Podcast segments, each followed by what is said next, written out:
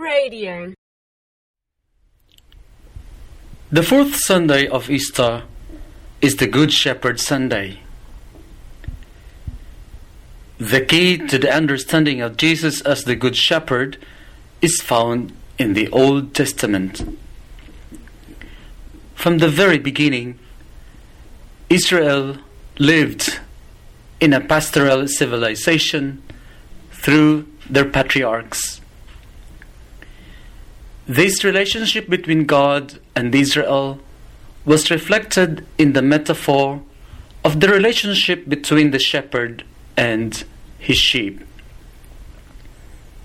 In Psalm 95, verse 7, it says, He is our God, we are the people He shepherds, the flock He guides. The shepherd is both a leader and companion, defending the flock from wild beasts and from robbers. Psalm 40, verse 11 says, Like a shepherd, he feeds his flock. He gathers the lambs in, her, in his arms, carrying them carefully in his heart, leading them home. God elected leaders and entrusted his flock to them as shepherds, like Moses, Aaron. David was the best example because he was a real shepherd before he was made the ruler and king of Israel. But because of their weaknesses and iniquities, these shepherds have been unfaithful. So God promised that He Himself will take the flock in His hands and will provide a shepherd according to His heart. In Jeremiah chapter 3, verse 15, there will only be one shepherd who was the new David in Ezekiel 34, verse 23, it says, I will appoint one shepherd to pasture them, my servant David. He will pasture them and be their shepherd. Jesus is the promised good shepherd. Jesus said, My sheep listen to my voice and I know them. There is an intimate relationship between the shepherd and the sheep because of the time they spend together. The shepherd knows his sheep and they know his voice.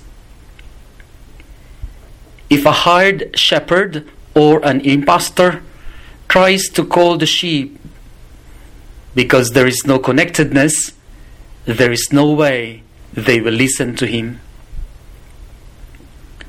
What an awesome reality that Jesus, the Good Shepherd, knows each one of us personally.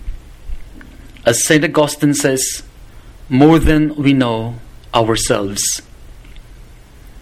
Because we belong to one to the fold, our task being his sheep is to listen to his voice.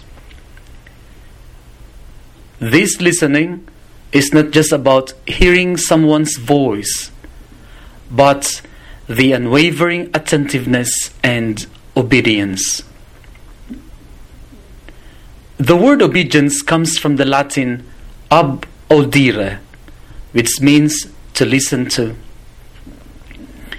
Christ extended the shepherding to the ordained ministers of the church. We see this reality in the hierarchy of the church, wherein we call our shepherds as pastors, namely the Pope, the bishops, and the priests. It is by following the shepherds that Christ continues to lead the sheep into the fullness of life, which is eternal life. These shepherds lead us into green pastures and enough water, which we experience through the Eucharist. When we come together, most especially in the Eucharistic assembly, we manifest the reality of our relationship with Jesus as our shepherd, represented by the priests. Jesus continues to feed his flock in the green pasture of the Eucharist, where we eat his body and drink his blood. When we gather to celebrate the sacraments, the sheepfold becomes a reality once again in our fellowship and communion with each other, together with our shepherd. We are free to stay outside the fold, but we become vulnerable to the attack of the wolves and be allured to the enticement of false shepherds who will only devour us for their own interests. But staying inside the fold, we know we are safe. We are well fed, and we will feel the joy in the company of the other sheep, in the leadership of our modern shepherds. radio.org.au